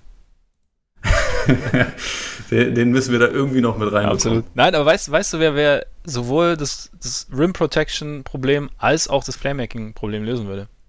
Joachim. So ist es. Und, ja. Unser Freund Joachim. Das Aber das Training wurde ja abgesagt, ne? Dieses Workout, was er da haben sollte, glaube ich. Äh, habe ich ehrlich gesagt nicht mitbekommen. Ich habe nur gehört, dass er irgendwie ein Workout haben sollte, aber danach habe ich nichts mehr gehört. Aber ja, ich glaube, es wurde, wurde aus irgendwelchen Gründen dann abgesagt. Ja, siehst du? Sollten Sie sich nochmal überlegen. Weil. Wäre wär ganz lustig eigentlich, wenn Joachim da rumlaufen würde. Absolut. Ich, ich denke ich denk immer noch wahnsinnig gern dran, wie er in leicht, leicht gebückter Haltung den Ball nach, schnellstmöglich nach vorne brachte und äh, dann den, den perfekt getimten Assist spielte auf Jimmy Butler zum Beispiel. Zum Beispiel. Das war ein Traum. Problem ist, glaube ich, dass der Kader eigentlich voll ist, ne? Ah, wobei, nee, da sind noch Exhibit 10s dabei. Ja. Also, ja, die hätten dann sogar noch Platz. Who knows, was da so passiert. Ein Joachim kommt selten allein. so sieht's aus. Ich hoffe, dass. Ich meine, ich würde mich natürlich wahnsinnig freuen, wenn er jetzt A nochmal unterkäme und B dann noch bei einem Team unterkäme, das eventuell am Ende den Titel holt, weil er gehört schon zu den Spielern in der Liga, dem ich den Titel ja mit am meisten übertrieben, dem, dem ich den Titel schon sehr gönnen würde. Ja, mich wundert das auch sowieso, dass er kein Team bisher hat, weil er eigentlich bei den, bei den Grizzlies letzte Saison ja ganz gut war ja. und weil man ihn jetzt auch für einen Minimalvertrag ja kriegen würde. Ja. Also selbst bei den, bei den Celtics habe ich auch schon mal gedacht, warum eigentlich nicht? Weil ja. das ist ja schon immer noch so ein bisschen eine Problemposition höchstwahrscheinlich. Und, aber weiß nicht, vielleicht hat er auch im Sommer irgendwas Schlimmes gemacht, was einfach nur noch niemand weiß. War wieder saufen. Ich meine, das hat er ja gesagt, dass er das früher gerne gemacht ja. hat. Und ein paar Brewskis. Ja, damit äh, haben wir den Reality-Check beendet, oder? Außer wir finden es noch sehr erwähnenswert und wichtig, dass jetzt alle sagen, ja, Olympia finde ich geil, wäre ich gerne dabei. finden wir das? Ich wäre auch gerne dabei, um das schon mal vorher ja. zu sagen. Pop, ruf uns an, wir wären auch dabei. Ja, ey, mein Gott, ich verstehe, ich finde es jetzt nicht schlimm, dass es jetzt die meisten sagen, weil die, die es jetzt sagen, sind diejenigen, die ja, die ja schon relativ zeitig abgesagt haben. Also Curry zum Beispiel hat, glaube ich, schon im Februar äh, Popovic gesagt, dass er, oder habe ich gehört? Nie, sicher, nie. Dass er halt das, den Sommer nicht packt. Und ich finde es auch legitim, nach fünf Finals-Teilnahmen in Folge zu sagen, hey, den Sommer brauche ich jetzt nicht. Und Olympia zählt dann halt irgendwie noch ein bisschen mehr. Und dann finde ich es okay. Ich meine, ich finde dann eher so die zweite, dritte Garde, die, oder die, diejenigen, die halt dann kurz vorm Training Camp oder abgesagt haben, die ins Training Camp gefahren sind und sich dann überlegt haben, ja, irgendwie vielleicht doch nicht. Da finde ich vielleicht noch eher, wobei ich finde auch, das muss jeder für sich selber entscheiden. Aber ich finde es jetzt, so dass es jetzt so groß gemacht wurde, so, uh, jetzt kommen sie alle, finde ich jetzt, ja, ja. das eigentlich nicht. Es ist ja auch nichts Überraschendes dabei. Nee. Das ist auch vollkommen legitim Absolut. eigentlich. Absolut. Kommen wir damit zu ESPNs Top 100. Vorab muss man da, glaube ich, dazu sagen, das ist, glaube ich, so gewählt wurde, also mit, mit Blick auf den Impact für die kommende Saison. Das heißt natürlich, wenn jemand verletzt ist, fällt oder halt für einen längeren Zeitraum ausfällt, fällt er auch im Ranking, glaube ich, ein bisschen. Also Verletzungen haben durchaus Gewicht. Trotzdem gab es dann doch den einen oder anderen, bei dem ich kurz mich gefragt habe, wie das jetzt passieren konnte. Also wir können ja vielleicht mal so, wir haben ja ein paar notiert, wir können so ein bisschen abwechseln. Also ich fand zum Beispiel, ich würde mal anfangen zum Beispiel mit Eric Gordon auf 79. Mhm. Finde ich sehr tief. Vor, ich auch tief, vor allem, ja. wenn ich bedenke, dass dann halt auf den Rängen davor, also 78 und weiter runter, dann Kyle Kuzma, Spencer Dinwiddie, den ich sehr gerne, habe ich ja letzte Woche, den ich sehr gerne mag, aber äh, DeJounte Murray, der jetzt erst ein Jahr verletzt war, Lonzo Ball, DeAndre Ayton, Eric Bledsoe kommen. Und ich meine, Eric Gordon ist so, also liefert schon relativ konstant und auch schon in den Playoffs unter Beweis gestellt, dass er da, ja, weiß ich nicht, so auch mit einem Team mit Chris Paul und James Harden dann eine ziemlich wichtige Rolle einnehmen kann, auch teilweise der zweitbeste Spieler offensiv sein kann, der, der Rockets. Und da finde ich 79 schon ein bisschen tief. Also auch, ich wüsste jetzt auch nicht, warum Kyle Kuzma besser ist als Eric Gordon. Du? Aber, also, da, da gab es einige solche Fälle. Wenn wir, wenn wir von, von hinten anfangen, ja. Danilo Gallinari auf 91, fand ich. Ja, auch sehr tief, ja. Krass, ehrlich gesagt. Ja. Dann ähm, Marcus Smart ist, glaube ich, über 20 Plätze hinter Lonzo Ball. Wo ich, also, ich meine, okay, Lonzo Ball hat sicherlich ein bisschen mehr Potenzial als, äh, als Spieler in der Offensive, das würde ich schon, das würde ich schon bestätigen, aber wir, also gerade wenn wir jetzt sagen, von wem glauben wir, dass er Impact haben wird, dann wo, woher kommen dann diese 20 Spieler dazwischen? Mhm. Also, aber da waren, also, da, ich meine, ja. kann man vielleicht auch grundsätzlich sagen, ich finde diese Rankings eh es, es, es, macht immer Spaß. Man muss die Offseason ja auch irgendwie füllen ja. mit irgendwelchen, irgendwelchen Themen und so, aber ja, es kommen dann schon häufig so ein paar Sachen durch, wo du, wo du denkst, ja, okay, und warum genau das jetzt? Also ja. gerade gerade bei so Spielern wie wie Kuzma, Ball, auch Ingram, aber auch Tatum und Brown beispielsweise, da siehst du halt, okay, die sind bei Teams, die immer medial relativ stark im Fokus ja. sind, also kriegen die einfach schon mal einen Bonus von 20 Plätzen oder so. Also und dann auch ein Derek White ist, glaube ich, auf 100. Der war letzte Saison, glaube ich, nicht unbedingt schlechter als Lonzo Ball auf 66. nicht, nicht zwingend. Äh, steht da meistens zur Verfügung. Ja. hilft auch, hilft auch, was, was den Impact angeht. Ich finde auch, äh, Draymond auf 38 fand ich auch krass. Also hinter Tatum, Middleton, Porzingis. Also ja, potenziell ja. ja. Also weiß ich, Verletzung ist, ist, spielt nämlich keine Rolle. Ja. Ist auch wichtig. Was nochmal? Eine frühere Verletzung spielt äh, offensichtlich keine genau. Rolle. Na, und dann, und dann Oladipo ist dann vor Draymond, aber Clay ist auf 49. Also die beide, so wie es jetzt aussieht, vielleicht ja, kurz hintereinander zurückkommen könnten. Clay vielleicht ein bisschen später, aber der war dann auch nicht ganz so lang verletzt. Ja, ich glaube, Oladipo ist irgendwie über 15 Plätze vor Clay, ne? Das habe ich mir auch ein ja. kleines bisschen gefragt, wo das jetzt herkommt. Ja. Also da denke ich mir, okay, wenn man, wenn man, bevor man die Leute dann so abstraft offensichtlich, dann kann man sie ja auch einfach rausnehmen ja. und sagen, okay, wir ranken dich nächstes Jahr wieder. Also ich meine, mit so Leuten wie Durant oder Boogie haben sie das ja sowieso gemacht, ja. ähm, weil sie sich halt gesagt haben, okay, die spielen ja eh nicht mit. Ja. Aber auch in dem Fall, dann sagt doch, dann ranken wir das halt nächstes Jahr wieder und wenn Clay bis dahin dann wieder normal gespielt hat, dann muss man jetzt, da kann man sich halt so eine Farce auch eigentlich ersparen, weil also so sieht es ja einfach nur vollkommen lächerlich aus. Ja. Ja, eben, so, so ist dann, dann, dann wirkt es halt, wirkt's ein bisschen willkürlich dann irgendwie am Ende. Genau, du hast auch noch äh, McCollum acht Plätze vor Butler. Ja, CJ McCollum auf 13 hat mich insgesamt sehr gewundert. Also genau wie Ben Simmons auf 15. Ich bin ein bisschen gefragt, wo das jetzt, wo das jetzt gerechtfertigt ist. Also klar, es geht jetzt nicht um die vergangene Saison, sondern es geht äh, um die Projektion mhm. für, die, für die nächste. Aber woher kommt denn dann dieser Sprung? Also ja. Ben Simmons war sicherlich nicht besser als Jimmy Butler letzte Saison. CJ McCollum schon gar nicht. Also gerade wenn man irgendwie auf, auf Two-Way-Impact dann auch geht, woher kommt das? Und wer würde CJ McCollum als den 13. besten Spieler der Liga bezeichnen? Er hat, er hat gute Conference Semifinals gespielt. Sehr gute. Das CJ McCollum ist auch ein guter ja. Spieler. Also vor allem ist er ein sehr guter, vor allem ist er ein sehr guter Scorer. Äh, und ich will überhaupt nicht sagen, dass der jetzt eine Nulpe wäre, ja. aber also für mich ist das kein Top 20 Spieler. Mhm. Und Top, also auf Platz 13 irgendwie schon gar nicht. Ja, es, es, es wirkt hoch, also zumal halt Butler auf 21 dann kommt, der auch einen durchaus soliden Beitrag geleistet hat zu allem, was die Sixers so in den Playoffs gemacht haben. Und ich weiß nicht, ob du dann, ja, nee, ich meine, jetzt den Impact, den er für die Heat dann haben kann, ob, ob das mit reingeht, also was man den Heat zutraut, aber ich weiß nicht. Finde ich auch, ja. Geholt haben sie ihn ja eigentlich so als Franchise-Player. Ja. Ich glaube nicht, dass sie ihn dann wahrscheinlich nicht spielen lassen. Also, nee, nee, das, nee, das war nicht, aber was, was für die Heat möglich ist als Team, so quasi mit ihm, aber äh, ja, finde es witzig, dass die, die, äh, die Embiid-Jokic-Diskussion, oder was heißt, also Jokic vor Embiid quasi, Jetzt haben wir letzte Woche, hatten wir das Thema, hatten wir das Thema letzte Woche oder vor zwei Wochen? Äh, wir haben letzte Woche die Northwest gehabt, ja. also haben wir, glaube ich, da über Jokic gesprochen. Ja, ja, genau. Also wer da, wer jetzt der bessere von beiden ist, ist, könnt ihr nochmal rein und was wir dazu letzte Woche genau gesagt haben, ist natürlich ein streitbares Ding. Ich glaube, das ist so ein bisschen, was du, ja, ist, was du wichtiger bewertest oder welche Kriterien du wichtiger bewertest. Ich meine, potenziell ist im Beat natürlich nur ein bisschen kompletter, aber Jokic hat letztes Jahr schon relativ solide, oder was heißt solide, sondern relativ konstant einfach abgeliefert. Von daher kann man das schon nehmen. Ich finde Curry hinter Davis.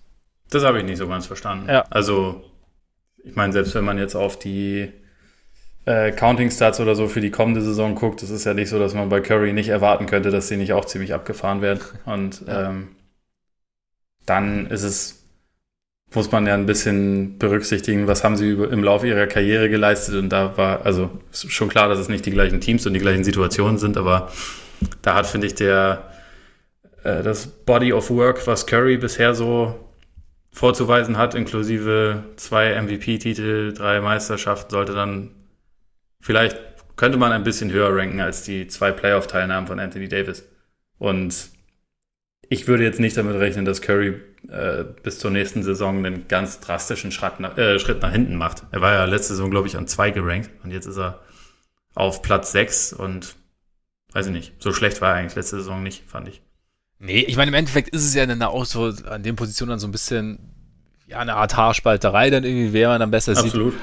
Also da, ich glaube, da ist es da, da kommen dann auch ganz schnell irgendwie persönliche ja, Präferenzen irgendwie mit rein, aber ich finde auch, also ich, ich habe mich auch gewundert, wie gesagt, weil du sagst ja auch, jeder oder viele erwarten von, von Curry jetzt so ein, so ein, ja, so eine zumindest besondere Offensivsaison, nachdem er den Ball jetzt irgendwie öfter in den Händen hat, da hat er auch irgendwie, da hat Zach Lowe in seinen, die fünf weirdesten Teams macht immer so einen Podcast mit Kevin Arnowitz zusammen, da hat er irgendwie auch so eine ganz abgefahrene Stat mit Steph Curry, von Steph Curry rausgebracht, wo er irgendwie wenn er mit Draymond Green, also ich sag's jetzt gerade aus dem Kopf, deswegen jetzt sind die Zahlen wahrscheinlich 100% akkurat, aber wenn er mit Draymond Green gespielt hat, zusammen und Thompson und Durant auf der Bank waren letztes Jahr, hat er, glaube ich, auf 36 Minuten hochgerechnet über 40 Punkte gemacht. Ja, kommt hin. Und Irgend sowas hatte ich im Laufe der Playoffs auch ja, mal ausgesucht. Ja. Das war schon immer ganz, ganz eindrucksvoll. Also er hat irgendwie 14 Dreier pro, äh, pro 36 Minuten oder so genommen und äh, wenn er durfte, dann diese aber zu 45 Prozent getroffen ja. oder so. Ja, Nee, also von daher kann man, könnte man durchaus davon, oder kann man durchaus damit rechnen, dass er auch eine spezielle Saison haben wird. Und klar, Davis hast du vielleicht noch den defensiven Impact, aber Curry, ja, ist halt schon offensiv mit das Beste, was du so hast in der Liga irgendwie. Und dann, ja, ist aber wie gesagt, ist glaube ich einfach so ein bisschen, bisschen Haarspalterei. Ja, ich denke, sie sind halt, also bei LeBron ist ja offensichtlich der Legacy-Bonus relativ groß, ja. deswegen ist er auf drei und nicht gemessen an der vergangenen Saison und oh, er ist jetzt älter und vielleicht macht er einen Schritt zurück. Ja. Ist ja nicht, ab, nicht doll abgestraft worden, ja. sondern ist halt auf drei. Aber gut, du hast wahrscheinlich recht, das hat dann ja auch mit der persönlichen Präferenz zu tun. Deswegen sollte man die Sachen wahrscheinlich auch nicht zu hoch hängen, auch wenn einige nee, Sachen doch machen wir auch nicht. Also albern wirken. Nur kurz, äh, Platz eins. Bist du einverstanden mit Janis über Kawhi? sagen wir mal so, es überrascht mich so ein bisschen nach den Playoffs, weil Kawhi ja die, die besseren Playoffs gespielt hat am Ende. Klar, auch, also die Raptors haben Janis ja auch als Team Probleme bereitet. Also es war jetzt ja nicht nur, nur Kawhi natürlich, aber ist bei Janis vielleicht auch nochmal so ein bisschen so dieses, der Blick auf das, was halt sein kann kommende Saison noch. Also, dass er halt nochmal ja. aus, aus dem, was passiert ist, gelernt hat, dass er nochmal seinem Spiel noch was hinzufügt, dass er ja, noch, noch mehr Erfahrungen sammelt, auch noch besser weiß, wie er mit Situationen umgehen kann, wie sie eben gegen die Raptors aufgetreten sind, dass ein Team ihn dann so seine, seine primären Waffen nimmt und dass da halt, ich meine, Potenzial hat Janis, glaube ich, schon noch mehr als Kawhi. Von daher kann ich, kann ich damit leben, sagen wir es mal so. Ja, ich habe mir gedacht, äh, für Regular Season absolut. Ja. Ich glaube, da wäre jetzt auch meine erste Wahl. Und wenn man es auf die nächsten fünf Jahre projiziert, wäre sowieso meine erste mhm. Wahl. Wenn man es nur auf die nächste Saison sieht, in den Playoffs gibt es wahrscheinlich noch so drei, vier Spieler, die ich lieber hätte. Unter anderem und wahrscheinlich an erster Stelle Kawhi, aber ja. auch einfach, weil man es gerade halt gesehen hat, wie er der, der deutlich bessere Spieler war. Deswegen, da sieht es dann halt, finde ich, immer ein bisschen lustig aus, wenn man diese, diesen Zweikampf eigentlich quasi gerade hatte. ja, man dann ja sagt, auf jeden Fall. Aber das, also ist ja auch immer ein bisschen losgelöst ja. von, wie genau ist jetzt das Team aufgebaut, sondern auch ein bisschen, sieht es halt individuell aus. Also ich habe jetzt auch nichts dagegen, Janis da an einzustellen, auch wenn ich ihn da, glaube ich, nicht hingestellt hätte. Nee, also ich, äh, ich könnte, ich, hat, ich hatte auch eher mit Kawhi gerechnet, tatsächlich, muss ich sagen. Und dann, also ich war schon ein bisschen überrascht mit Janis und dann, wenn ich so drüber nachdenke, okay, gibt Argumente dafür, aber es gibt genauso Argumente für Kawhi. Nicht zuletzt eben die, das, das direkte Duell in den Playoffs. Aber Was hältst du davon, dass äh, Zion in der irgendwie auf 42 oder so auftaucht?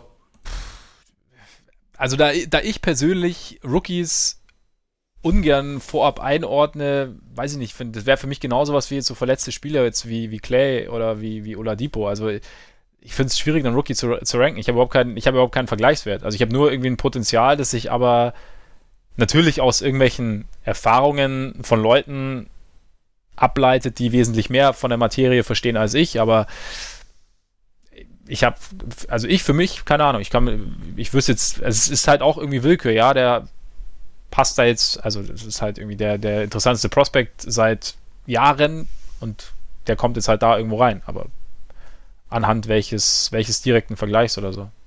Pa ja, passt das also für dich? Also Morant ist ja auch Grund, drin. Ja, genau. Der ist wenigstens weit 92 aber auch da ja. finde ich es dann, dann lassen doch weg. Ja.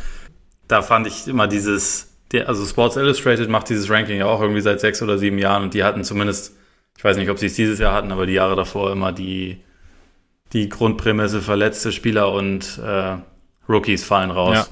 Ja. Und eigentlich finde ich das wesentlich sinnvoller. Ja, nee, finde ich auch. Aber Zion ist natürlich auch ein Name. Ist er jetzt schon. Deswegen ja, klar. Man ihn wahrscheinlich ja, auch drin haben. Sie haben ja dann, glaube ich, auch noch vier extra Artikel schon dazu gemacht, ob das jetzt eigentlich okay ist, dass der da auftaucht. Von daher. So den, eigenen Spin sich zu erschaffen. So füttert sich die Maschine. Ja, absolut. Ja, absolut. Ist auch wichtig. Ja, schon.